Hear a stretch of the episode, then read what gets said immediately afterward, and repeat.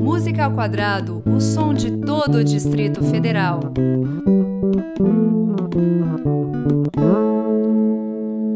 Bem-vindos ao Música ao Quadrado e neste episódio eu tenho o prazer de conversar com o músico, produtor, compositor e vacilão J. Dali. J, obrigado por estar aqui para conversar com a gente um pouquinho.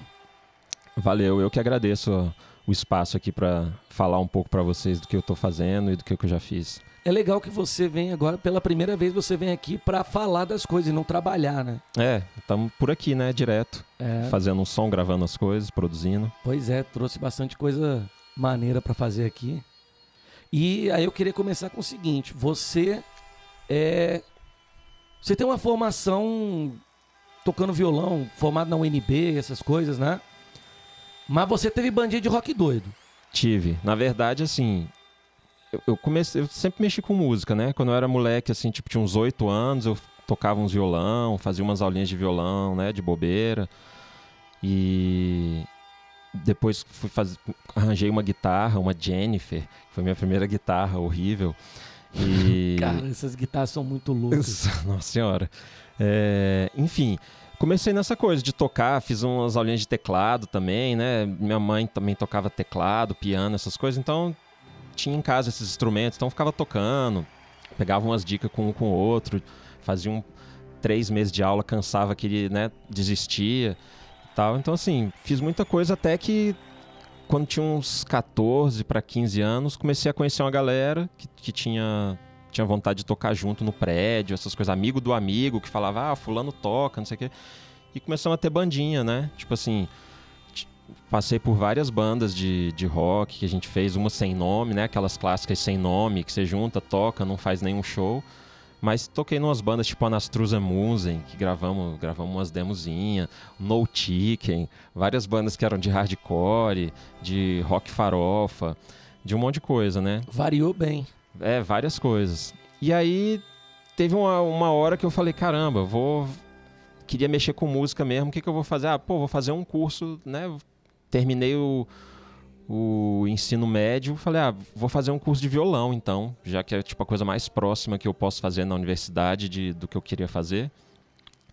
E aí fui fazer o curso de violão, e aí fiz um tempo com o Grilo, que foi muito fera, mudou todo o jeito de eu tocar guitarra, né? Eu tocava guitarra só na época, nem tocava muito violão, mas acabei indo fazer o curso de violão, e aí comecei a tocar a música erudita, né? Tipo, uma parada que era totalmente fora da minha realidade, mas eu entrei de boa, assim, falei, ah, tem que fazer essa parada, eu vou fazer e vou aproveitar.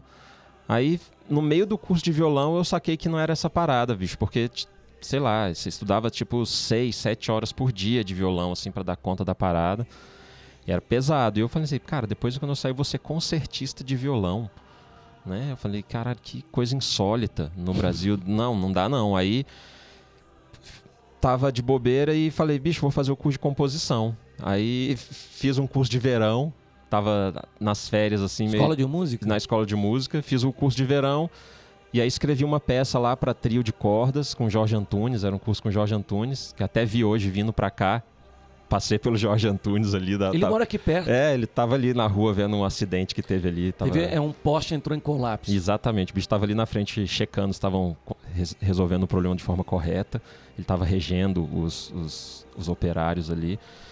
E aí, cara, resolvi entrar, falei, bicho, fiz essa parada na escola de música, aí fiz outro vestibular pra U N B e fiz pra composição. Aí que eu entrei nessa onda mesmo, né? Porque aí eu fiquei lá mó vários anos estudando composição. Bicho, foi uma época que eu, inclusive, pensei em vender todas as minhas guitarras. O pessoal tava tocando piano, só estudava piano, comprei um, vendi umas, umas coisas, comprei um piano, e aí... Fiquei estudando piano, fechei as guitarras, fiquei tipo uns cinco anos sem tocar guitarra e falei, ah, bicho, nunca mais vou tocar guitarra, né? Aí pensei em vender, acabei não vendendo. Mas aí depois que eu me formei, que isso foi lá em dois mil e sete, assim, bicho, aí começou a rolar outros trampos de, de, de fazer direção musical, de um negócio. E aí eu comecei a tocar guitarra pra poder, né, dentro do trampo mesmo, fazer as coisas. E aí voltei a tocar, né? Aí, então assim, teve esse processo de ter um monte de banda de rock, depois eu... Entrei na universidade, fiquei estudando música erudita uns seis, sete anos, larguei o rock total, assim, e depois quando eu saí de lá, eu não fui para outro caminho, aí fui mexer com música brasileira, estudar um monte de coisa. E, e nesse ínterim também, né, antes de entrar na, na, na universidade para fazer essa, esse curso, eu, eu tava, toquei no Satanique, toquei em outras coisas já de música brasileira, assim, que, que meio que foram organizando na cabeça as coisas, né? E... E aí, quando eu saí da universidade, eu pensei, caramba, bicho, agora eu preciso sacar um pouco de áudio, porque eu queria começar a gravar minhas composições. Eu tinha um monte de composição e, tipo assim, nessa época não era tão tranquilo de gravar as coisas ainda. É foda porque você, você é obrigado a aprender alguma coisa disso, porque senão você tem que ficar se programando e convocando gente pra poder gravar. Exatamente, velho. Acho que todo mundo começa assim aqui em Brasília. É, assim, em noventa e nove... Quando eu, eu comecei, a, a gente tocou muito com a Nastruza Musem, né? A gente fez uma demo no Zen. A gente fez uma demo em noventa e sete no Zen. noventa e sete, noventa e nove, não, noventa e sete. E aí, cara, quando eu entrei no Zen a primeira vez que a gente gravou, eu falei, caraca, bicho, eu, que onda doida, como é que vai? Aí fiquei perguntando pro cara da mesa, o cara mexendo lá. Foi o dia que eu falei, cara, eu quero mexer com essas paradas. Enchendo o saco do engenheiro de som. Foi, aí, aí eu tinha uma, eu tinha essa minha Jennifer, uma outra guitarra, umas paradas, um amp e tal, não sei o quê. E aí eu consegui um Portastudio usado nessa época, que era da Fostex, um, um Portastudiozinho. E aí foi aí que eu comecei a gravar as coisas, né? E aí, tipo, só que, cara... E aí tentei arranjar emprego aqui em Brasília, fui, fui nos estúdios pedindo pra ser assistências, pra ninguém levou a sério, né? Eu tinha, sei lá, dezesseis, dezessete anos, ninguém, ninguém quis mexer comigo. Então eu comprei, arranjei esse Portastudiozinho e fiquei fazendo essa parada, sacou? Por minha conta, aprendendo, não sei o que, né? Mas aí, bicho, era muito tosco, né? Não, assim, você fazia ali as coisas e tal... Mas eu só, aí quando eu saí da universidade é que eu falei, ah, bicho, eu quero mexer com essa parada agora pra valer. Agora que eu tenho um conhecimento de arranjo, de harmonia, de tocação, né, dessa parte toda de, da música mesmo. Aí tinha um cara que fazia os discos do, do Satanic, que mixava muitos discos do Satanic na época, que era o Dango, não sei se você Sim, lembra eu dele. lembro dele. E ele era meu brotherzão, então, assim, aí eu pedi pra ele, falei, bicho, vou ser seu assistente, beleza? Onde tu for, me chama que eu vou ser seu assistente, de grátis. Vou lá só pra aprender e tal. E aí fiquei uns dois anos na cola do bicho. Foi aí que eu vi muita coisa, sacou? Tipo, aprendi como é que gravava, aprendi a, os rudimentos de mixar, né, com ele. Ficava vendo ele fazendo. Ele ia mixar, eu sentava do lado, o bicho ia fazendo, eu ia pegando a mãe e tal. E aí juntou tudo, né? Juntou esse lado da, da música. De... O lado técnico e o lado prático da música. É, né? Os dois lados que eu digo quando falo de produção musical, pra mim tem dois lados. Tem o lado da música, de saber tocar, de saber arranjar, de ouvir a música, de saber se tá afinado, se não tá. E o lado de mexer nos botões, né? De mexer nos compressores, nos E Qs, nos programas e tudo mais. Que é uma outra, é uma outra doideira, né? Que é outra doideira. Tipo assim, se você quiser fazer as duas coisas, tem que dar um corre, porque são duas coisas muito diferentes, né? Você fica... Sim, é verdade. Porque tem a malhação do instrumento, escala, não sei o quê, tocar, técnica, tudo. E tem o outro lado que é sacar de frequência, sacar de compressão, sacar de áudio, né? A parte toda de computador. Hoje em dia você tem que sacar de computador, de programa. Diferente de ter uma mesa na tua frente e um gravador, né? A gente vai voltar no papo de produção mais... Logo mais, eu quero aproveitar a oportunidade porque você acabou de lançar o J. Dali Combo Exu. Trabalho... Você que produziu? Eu, cara, esse disco foi um grande equívoco, assim, porque ficou muito massa, o trabalho tá lindo, tá tudo certo, mas eu tive uma ideia meio, meio errada no início, que eu falei, cara, tá aí, como é o meu primeiro disco solo, um disco do meu trabalho, das minhas ideias, né, eu que tô no comando, cara, eu acho que eu vou fazer tudo nesse disco pra, pra ver como é, que, como é que é isso, né? Tipo, aí eu resolvi compor as músicas todas, que são baseadas em pontos de, de Exu, tanto da Umbanda, do Candomblé, é uma grande mistura, né? Esse, essa coisa toda. Mas eu fiz uma pesquisa longa, arranjei várias literaturas sobre o assunto, fui em alguns terreiros, né? Assim, minha família já mexe com isso, assim, meu pai, todo mundo é, é desse, dessa...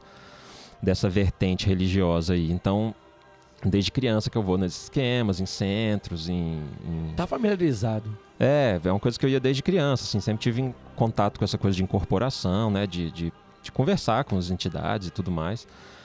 Eu não sou da religião, mas desde criança eu ia nessas coisas, né, hoje em dia eu não tô ligado exatamente, assim, mas tem muita gente próxima a mim, da minha família, que é, e eu vou ainda. Tipo assim, eu não, não levo isso... como um guia da minha vida, mas eu tô sempre presente nesses espaços, né?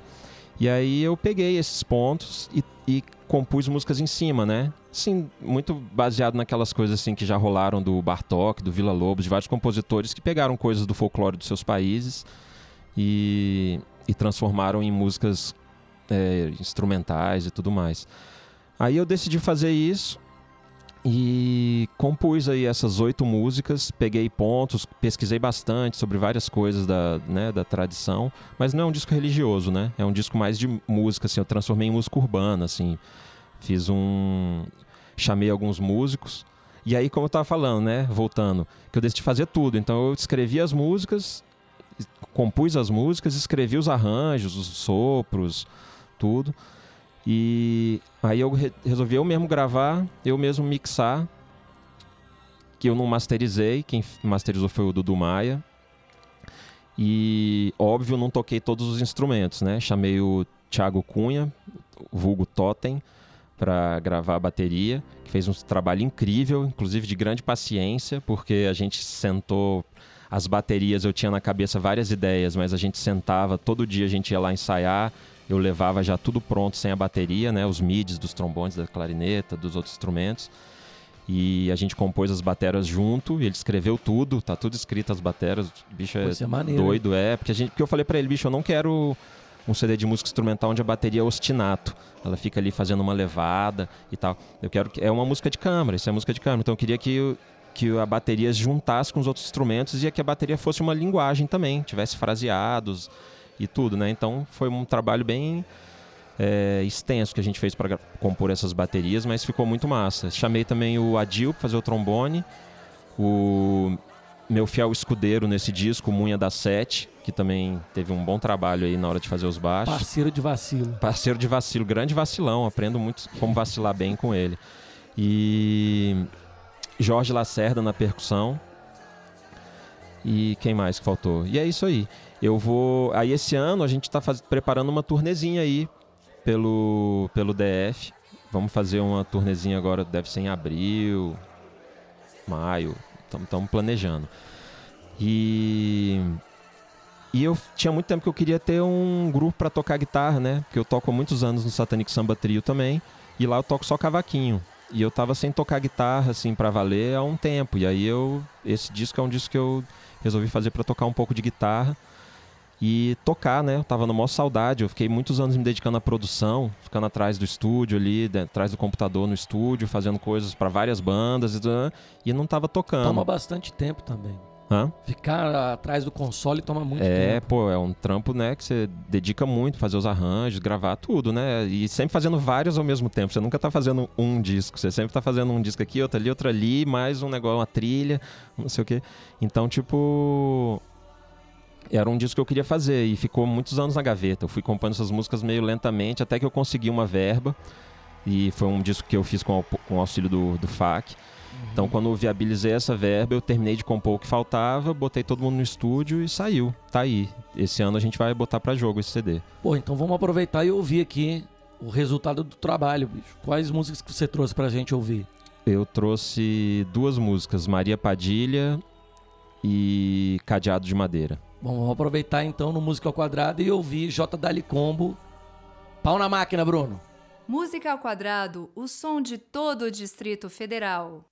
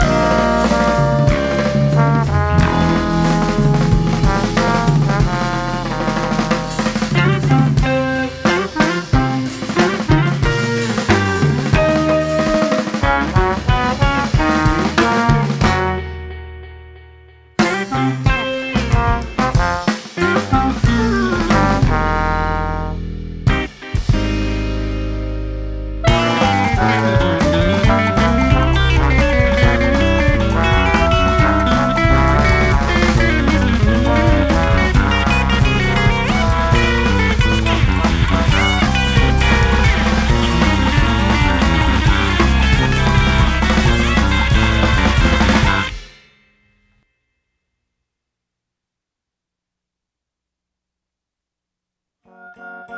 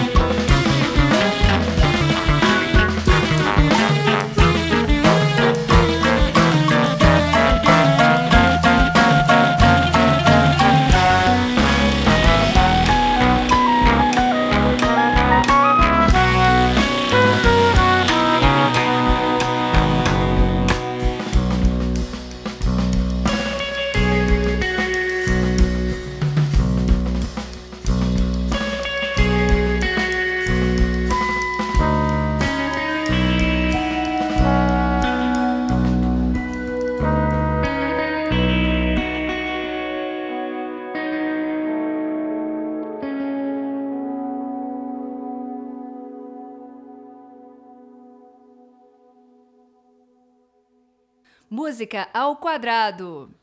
Estamos de volta com o nosso convidado, J. Dali. Vou aproveitar essa oportunidade, esse segundo momento, rapaz, para você comentar, falar do Luzbel e do Satanique Samba Trio, que é a banda que veio na sequência, né?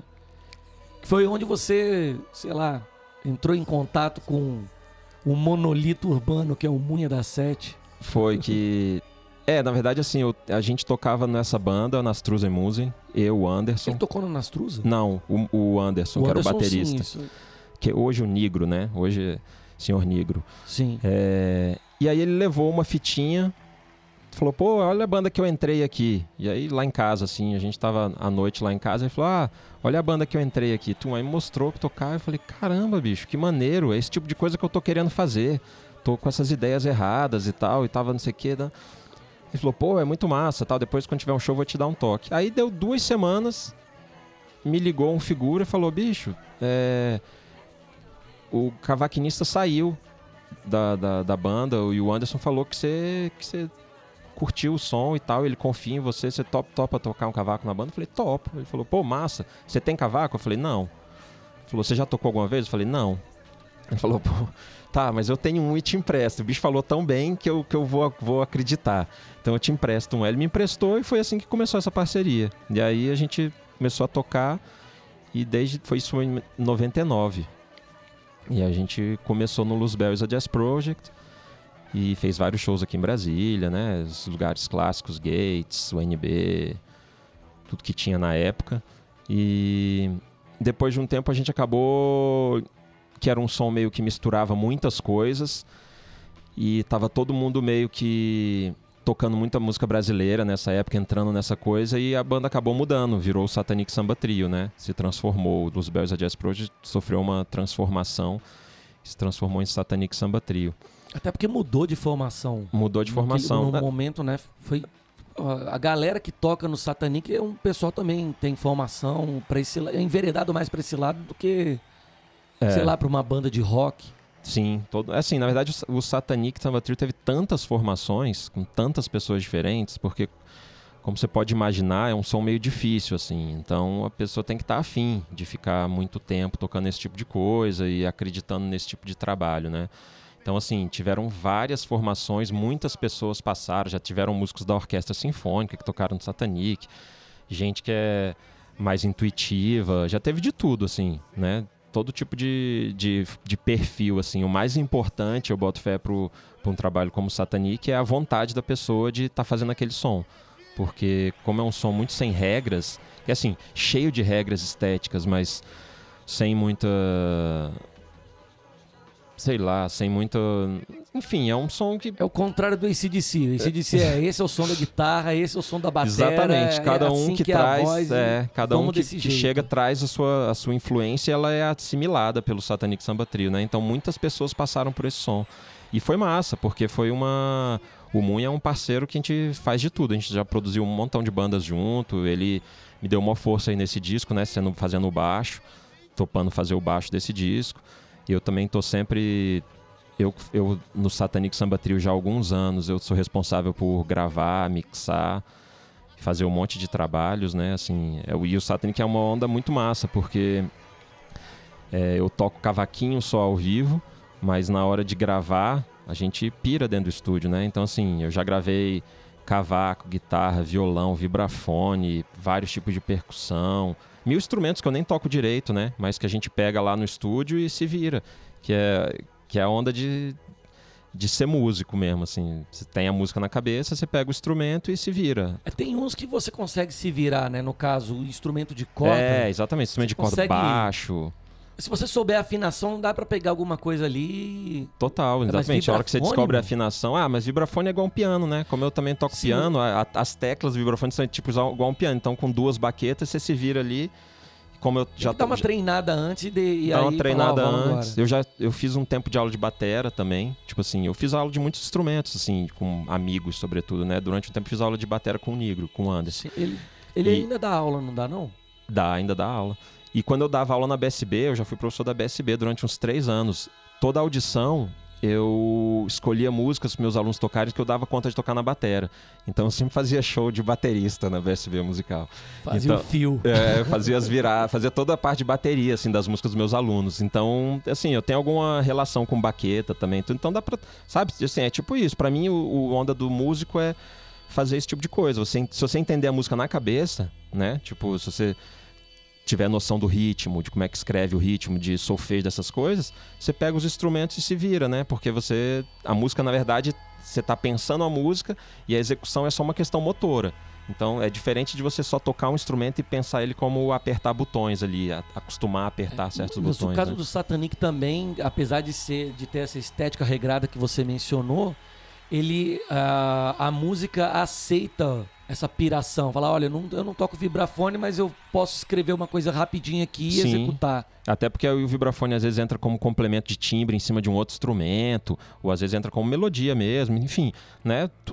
Dá pra, pra pirar. Dá pra pirar. Pra mim, o estúdio, é, ele não é um espaço de você, em geral, né? Às vezes você quer fazer isso, falar, ah, eu quero gravar um disco ao vivo no estúdio e tal, mas na maioria das vezes, pra mim, o estúdio é um lugar de criação, né? De coisas que você muito provavelmente não vai conseguir fazer no ao vivo. somar coisas, timbres, adicionar, dobrar vozes, colocar e coisas que... E a tecnologia que... digital permite que faça isso com mais rapidez, cara. Pô, com uma facilidade fitinha, tremenda. Cara. É, na fita. Eu trabalhei com fita lá na U N B, eu fiz, um, fiz aula com o Conrado. Aí você tem que se... editar. É, a aí você fita. Tem que cortar a fita. A gente lá gravou em fita ainda, porque o Conrado trabalhava só com fita e tudo. Então, era é, exatamente, você trabalha com fita, você quero cortar isso aqui, quero inserir não sei o que, um som eletrônico, você tem que ir lá colar, fazer, gravar uma outra fita, colar ela, fazer... É, é um... E tem limitação, degradação de sinal... Sim, quantas passagens você já deu na fita, é, é um monte de coisa. Agudo vaza... principalmente, cara, se você fica repetindo... Exato, então assim... Essa... perde o brilho rapidamente, né? Essa coisa do digital ajuda muito esse tipo de manipulação que a gente gosta de fazer, de brincar, que é tipo, que tem a ver com música eletroacústica, né? Assim, entre aspas, porque é essa coisa de você utilizar sons gravados, utilizar um som de porta rangendo, de cachorro latindo. A gente trabalha muito com esse tipo de coisa e coloca isso musicalmente na parada, e muitas vezes as pessoas nem percebem exatamente que tem isso, porque isso tá dentro da música, como um timbre, né? E, mas tá lá, tá, tem tudo isso aí. Bom, vamos aproveitar e ouvir então aqui o Satanique Samba Trio. O que, que você trouxe para nós ouvirmos desta Cara, mistureba? Eu trouxe uma música, eu trouxe duas músicas. Trouxe uma música que chama Mangrou, que a gente fez, que, que o Munha fez um pedido a cada um dos instrumentistas, que todo mundo não tocasse seus instrumentos e todo mundo tocasse baixo. Então todo mundo gravou baixo, menos o Lupa, que gravou as percussões.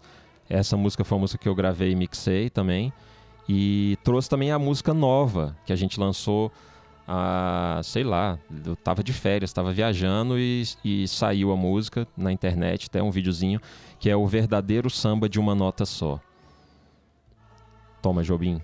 Tá certo, é, vamos ouvir então Satanique Samba Trio com o nosso convidado J. Dali no Música ao Quadrado.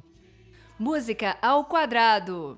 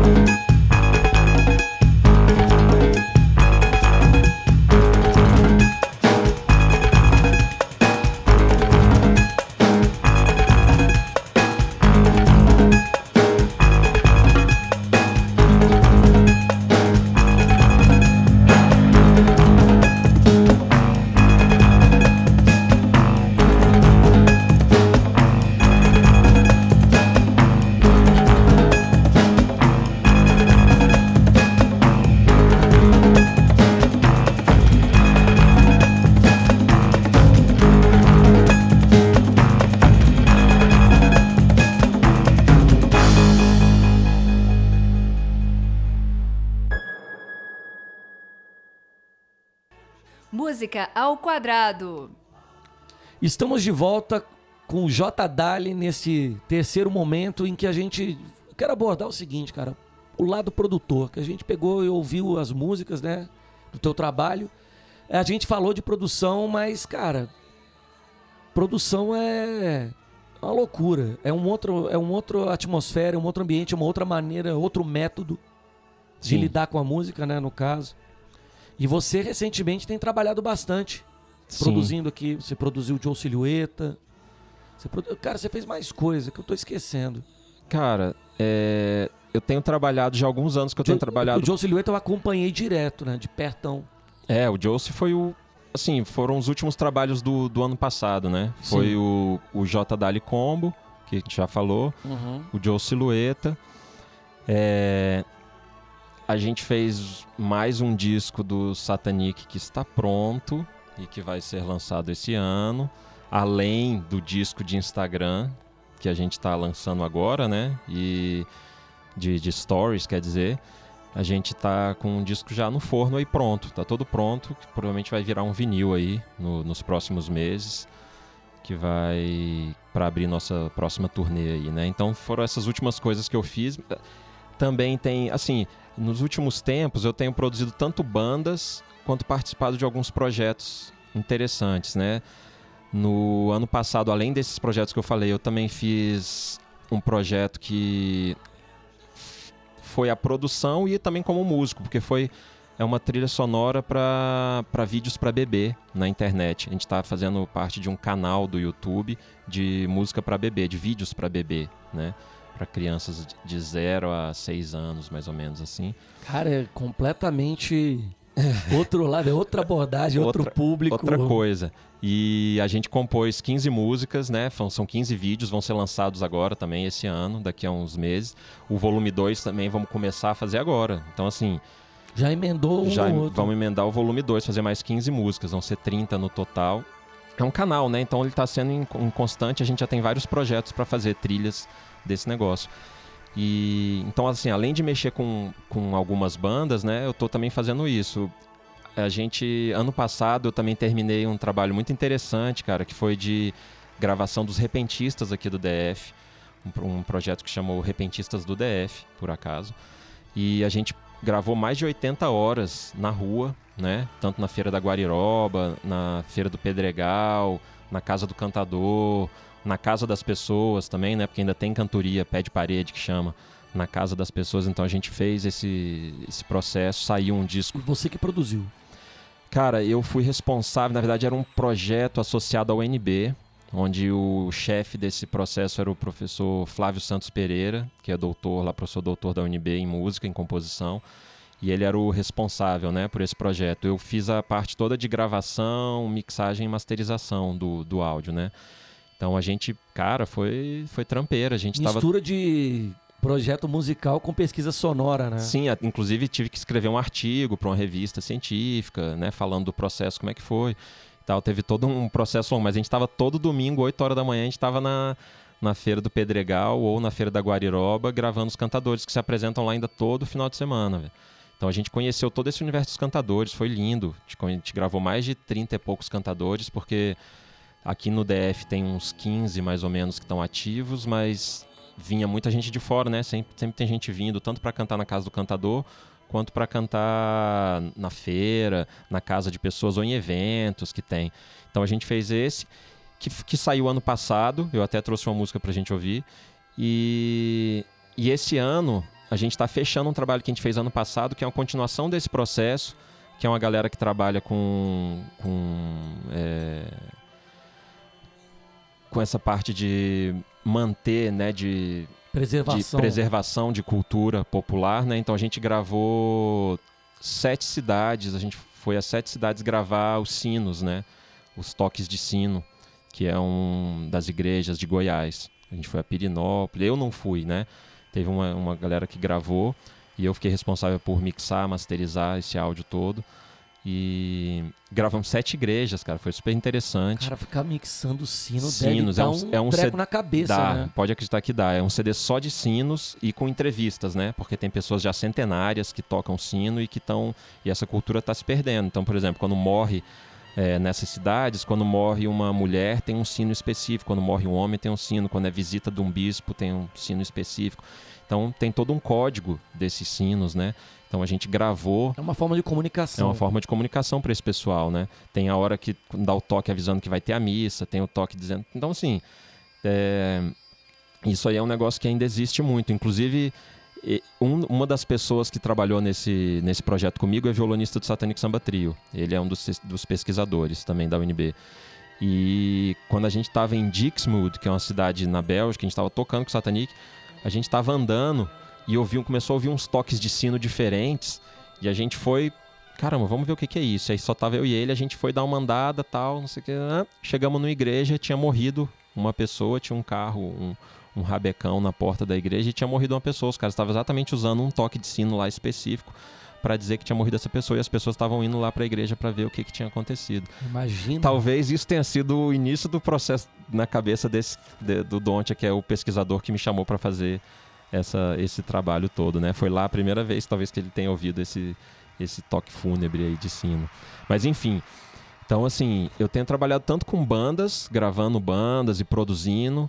criando arranjos e tudo mais, quanto com essas questões também, né? Foi uma coisa nova que aconteceu, essa coisa de trabalhar com patrimônio, com gravar essas, essas manifestações, e estão preparando próximas aí já disso também. Então tem essa coisa dos bebês, do, do... mas assim, já trabalhei com muitas bandas, como o Orsa, como o Sexy Fee... É... o Joe Silhueta agora, que a gente fez um disco ótimo, fiquei super feliz com Aliás, esse disco. Aliás, o trabalho, você conseguiu capturar a essência do, da banda muito bem, cara. Pô, a, muito adorei bem. Que algumas pessoas me falaram isso. Pô, é, é, é legal quando a gente ouve a banda ao vivo e depois você vai ouvir o disco e tem pressão ali, você ouve a parada e tal, e, não, e, é, e você não fica assim sentindo falta do som ao vivo e tal. Algumas pessoas me falaram isso, achei muito massa. E... E tô produzindo aí várias coisas. Tem várias coisas para esse ano para vir, que algumas são meio surpresa, que eu ainda não posso falar, que são coisas que a gente tá... Então tem que ficar aguardando. Vamos pessoal. aguardar, porque são, são papos, né? Aquela coisa que já tá organizado, mas como ainda não começou, a gente ainda não entrou em estúdio, eu nunca gosto de falar muito para não azedar. Porque... Pois é, tem às, isso também. É, né? Às vezes você fala, não, vou fazer isso, vou fazer aquilo, e com, banda, com a banda tal, com a banda X, e... E aí já espalha a notícia e a coisa não acontece. Então tem, tem umas... já tem, na verdade, assim, eu tô super feliz, inclusive, porque o ano já tá organizado. Tem tanta coisa pra fazer. Facilita muito a vida, né? Facilita a vida, saber um tanto de coisa que tem pra fazer e tal. E... E é isso. Bom, tem... então vamos aproveitar aqui e ouvir, então, o material que você produziu. O que, que você trouxe, então? Cara, eu trouxe uma banda que é uma produção muito antiga, que é de dois mil e onze... se não me engano, ou dois mil, é dois mil e doze, eu acho, que é o, o Orsa. Trouxe uma música do desse projeto dos repentistas, que na verdade não é um repente, essa exclusivamente não é um repente, mas dentro do universo do repente também existe, existem vários outros, né? Existem as canções também, que estão dentro do universo do repente. O pessoal conhece mais aquele duelo entre os dois violeiros, uhum. Mas existe também o processo das canções. E nesse caso aí é uma vaquejada, que é um, um outro tipo de canção a solo, que não é duelando, que é só uma canção a solo, de uma pessoa que já está aposentada da cantoria, que era da cantoria e está aposentado, seu Francisco Manuel, mas que é sensacional. Ele falou que cantava isso... quando ainda morava no Nordeste, na época que ele ainda era repentista profissional. Agora ele já está aposentado há muitos anos. Mas ele deu essa palha pra gente lá, cantou na casa dele, isso foi gravado na casa dele. E é um documento sensacional. E trouxe também uma música que eu gostei muito de fazer, que foi uma música do Sexy Fee, que, que a gente fez, que foi pro Multishow. Foi um pedido especial do Multishow. Eram várias bandas que eles convidaram, bandas que na época estavam aparecendo no cenário nacional e tal. E eles convidaram umas cinco, seis bandas, eu não me lembro exatamente quais agora, e o Sexy Fee era uma delas. E aí a gente teve cinco dias para fazer essa música. Então, assim, a gente foi no Refinaria, gravou as bateras e mais alguma coisa, não me lembro exatamente o que que a gente gravou lá, mas a bateria e mais alguma coisa. Depois a gente foi pro meu estúdio, gravou todos os outros instrumentos, mixamos, e o, se não me engano foi o Gui Negrão que masterizou ela, mas foi tudo feito em cinco dias. E foi tão massa que, tipo, todo mundo gostou do resultado e o processo foi tão massa que a gente falou, caramba, agora vamos fazer outra nesse mesmo processo, fazer ela agora em sete dias, só dá, dá dois dias a mais e vamos fazer... E essa música nunca saiu do papel. Ah, mas tem alguma coisa dela e na, ou não tem nada? Cara, a gente gravou... Só vontade. A gente gravou, algumas gravou a bateria, e não que, mas aí depois ela foi por água abaixo, nunca mais... E aí o Sexy Fee se desmontou e acabou. Aí depois acho que foi o, o grande sucesso da música anterior. Fez, desmontou a banda e nunca mais mexemos nessa música. Mas tá lá parada, Praxis. Se você quiser, ela está lá, esperando por você. Então vamos aproveitar agora. Ah, me lembrei. O tá quê? Faltando só a voz. Tá faltando só a voz, porra. Isso. Praxis, volta lá e canta. Isso aí, então. Música ao Quadrado com esse terceiro momento e as músicas produzidas por J. Dali. Ah, lembrando, essa música Noite em Pan que a gente vai ouvir foi produzida por mim e pelo Munha da Sete. Produzimos em conjunto, agora eu lembrei. Vacilo coletivo. Vacilo coletivo. Tá certo, vamos nessa. Música ao Quadrado.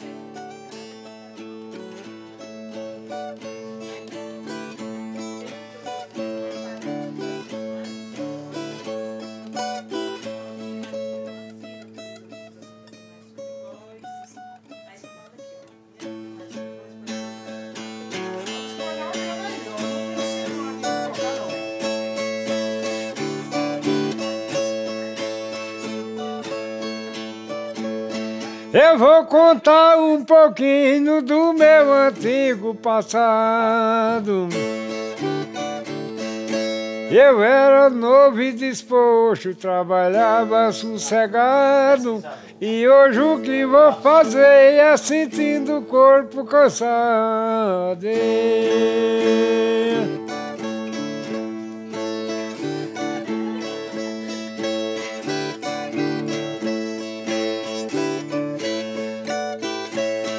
Na minha luta do gás eu nunca senti canseira. Todo dia eu desleitava cinquenta vacas leiteiras, sustentava de ração cortada na forrageira.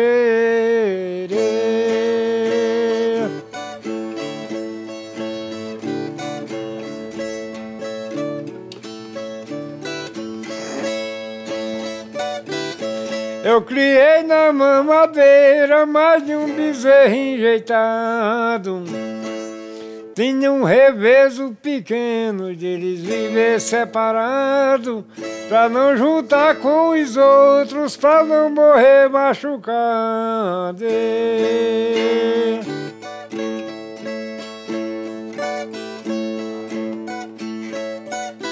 Eu tinha o maior cuidado nos insetos que havia, pulverizava o rebanho antes de amanhecer o dia, e o gado que eu cuidava nem a mutuca mordia.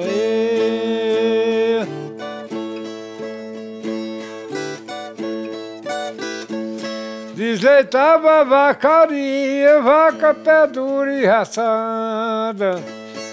Do leite eu fazia tudo, queijo, manteiga e coalhada. E daquela fatura imensa hoje não me resta nada.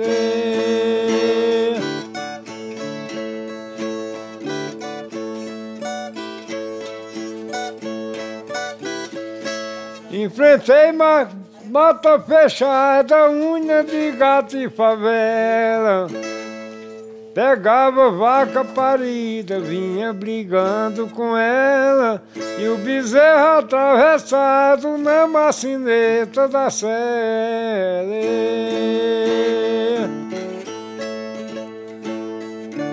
Não, certo não.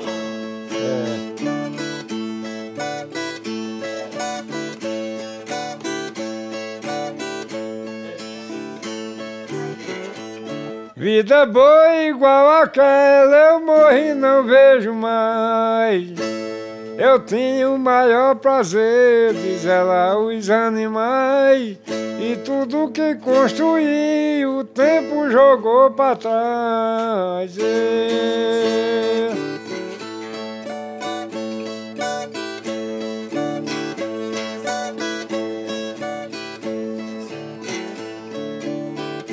Pai me ajudava demais, que também era um vaqueiro. Meu cavalo era mais forte, o dele era mais ligeiro, e eu tratava deles dois na sombra de um juazeiro.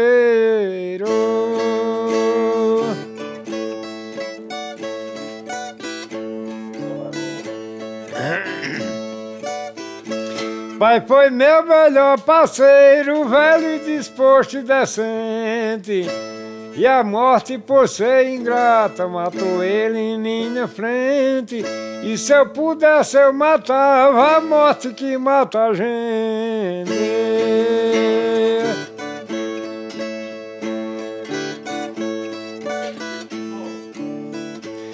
Resta lembrança somente da fazenda abandonada, que antes era alegria e hoje é porteira fechada, que o tempo acabou com tudo e não prestou conta de nada.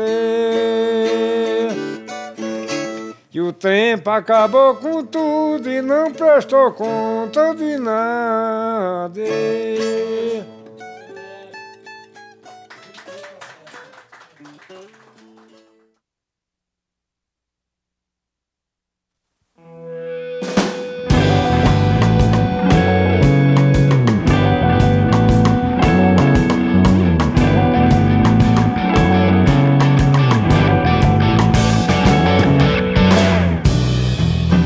Vem pra play que eu tô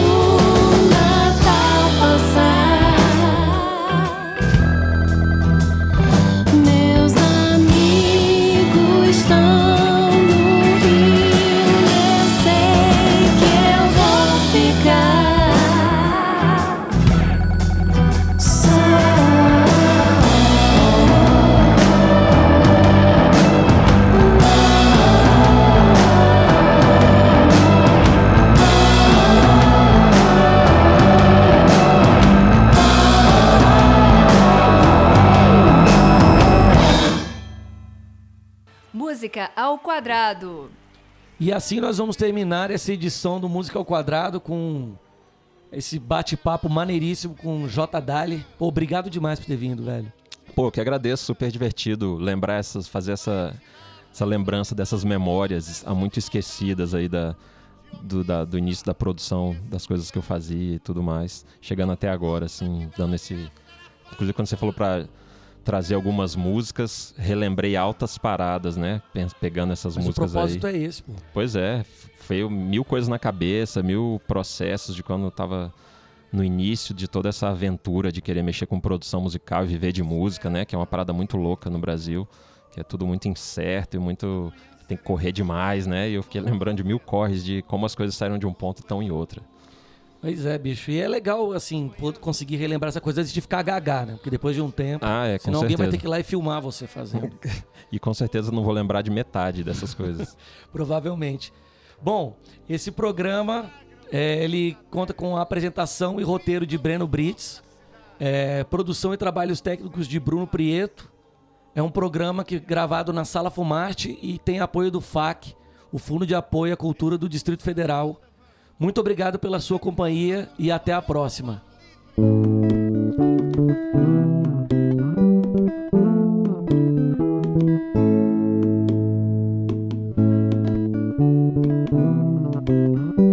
Thank you.